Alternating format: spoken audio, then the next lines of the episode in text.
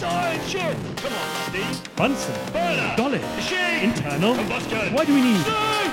Petri, Dishes. Oscar, Bay. Isaac, Newton. Transplanting? Space. Do you think near death experience has ever been studied scientifically? I don't know how you would do that. You have to Well, like well, drop listen an to this. anvil in someone's s- head or Listen something. to this. There was All a right. study, and it's uh, titled Aw- Aware. Yeah. A W A R E. Um, I'm trying to find what that's an acronym for, but I'll come back later on. But the study actually set up at the University of Southampton initially. Right. And before the main that dude, place. Sampani, he moved to the States. And what they did was, he's an emergency doctor, and he thought, well, this is worth investigating a bit further. Hmm. So what they did was, i over a period of about six years, they installed shelves in emergency rooms, places where people are likely to be res- resuscitated. So they put Shelves? sh- shelves, yeah. yeah. Do you know why they might put shelves up?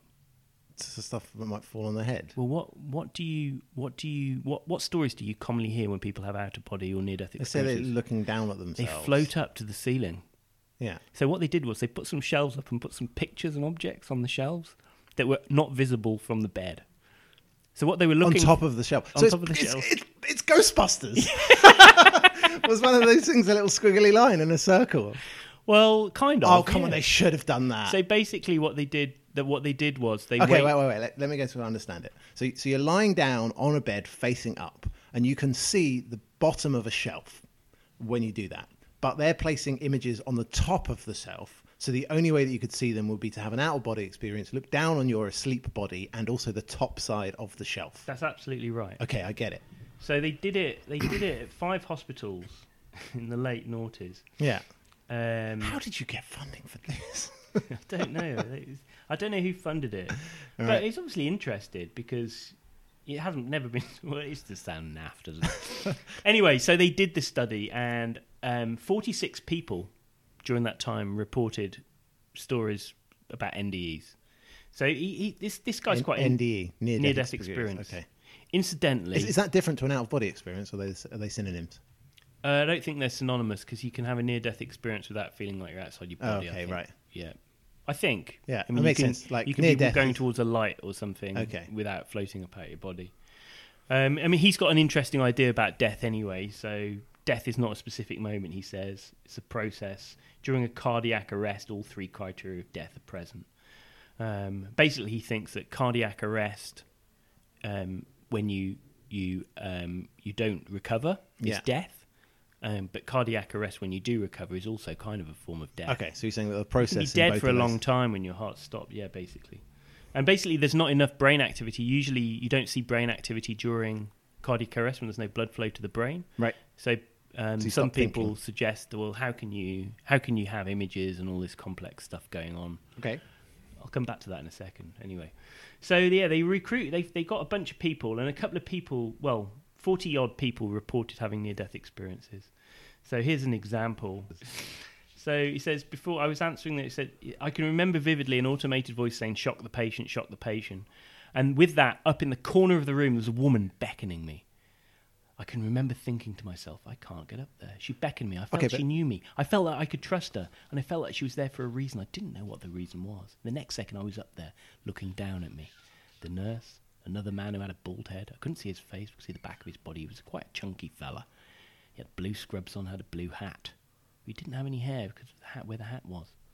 Anyway, then he came round basically. So, so hang on a sec. They're not. They're just.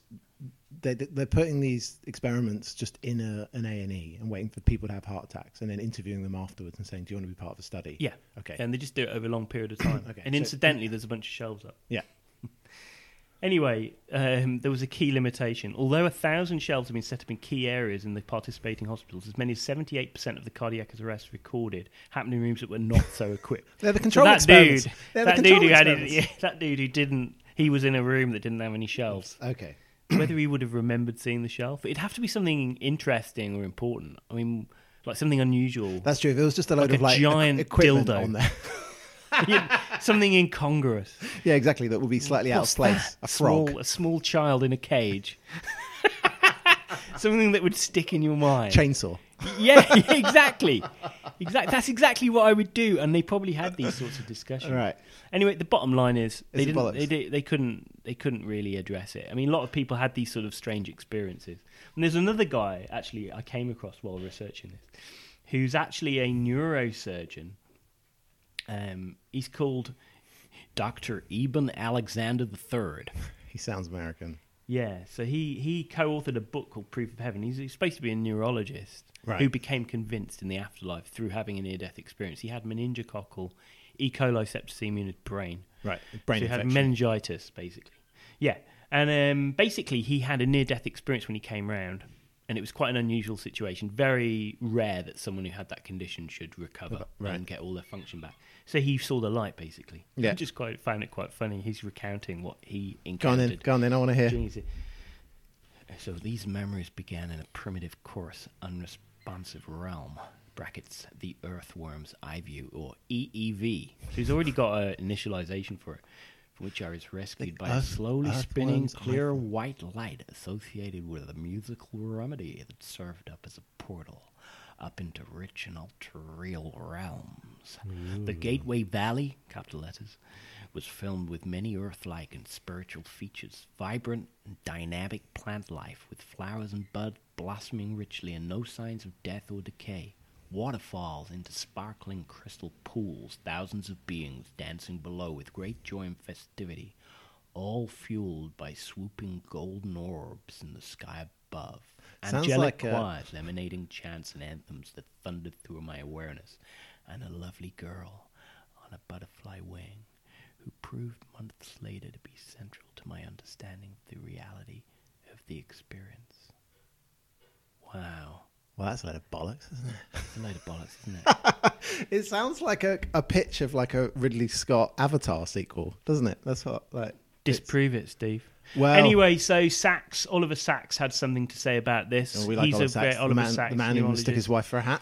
he he basically says, well, actually, during when you're reg- you, you- when you're unconscious or you're in a coma, you are in a coma for a long period of time, so you're Yeah. you're not going to be. But when you wake up, your brain starts to regain activity, Right. and that can be many seconds. And you can easily imagine stuff in the time that you're coming Sure, I mean, around. dreams. And I if mean, you think dreams about- would be an well, I, argument, right? Exactly. And I always have the most vivid dreams if I wake up and then I go back to sleep. Like, like on a Saturday, Yeah. I've had a few drinks on the Friday night. Yeah. I wake up, I'm hungry, Yeah. feeling a bit ropey. Go downstairs, have a Bacon. slap at brekkie. Thought I'll go back to bed and, you know what? Just for comfort, I'll read The Two Towers, Lord of the Rings. You know, Guaranteed to have an elf dream. it- is what that you're sort of thing. saying. Yeah, Okay. And then you drop off and you fall asleep. And I always have these mental dreams just, you know, in the morning. Anyway, the bottom line is we still don't know whether near death experiences exist, but it's interesting that people have been trying to put up shelves to find out, isn't it, Steve?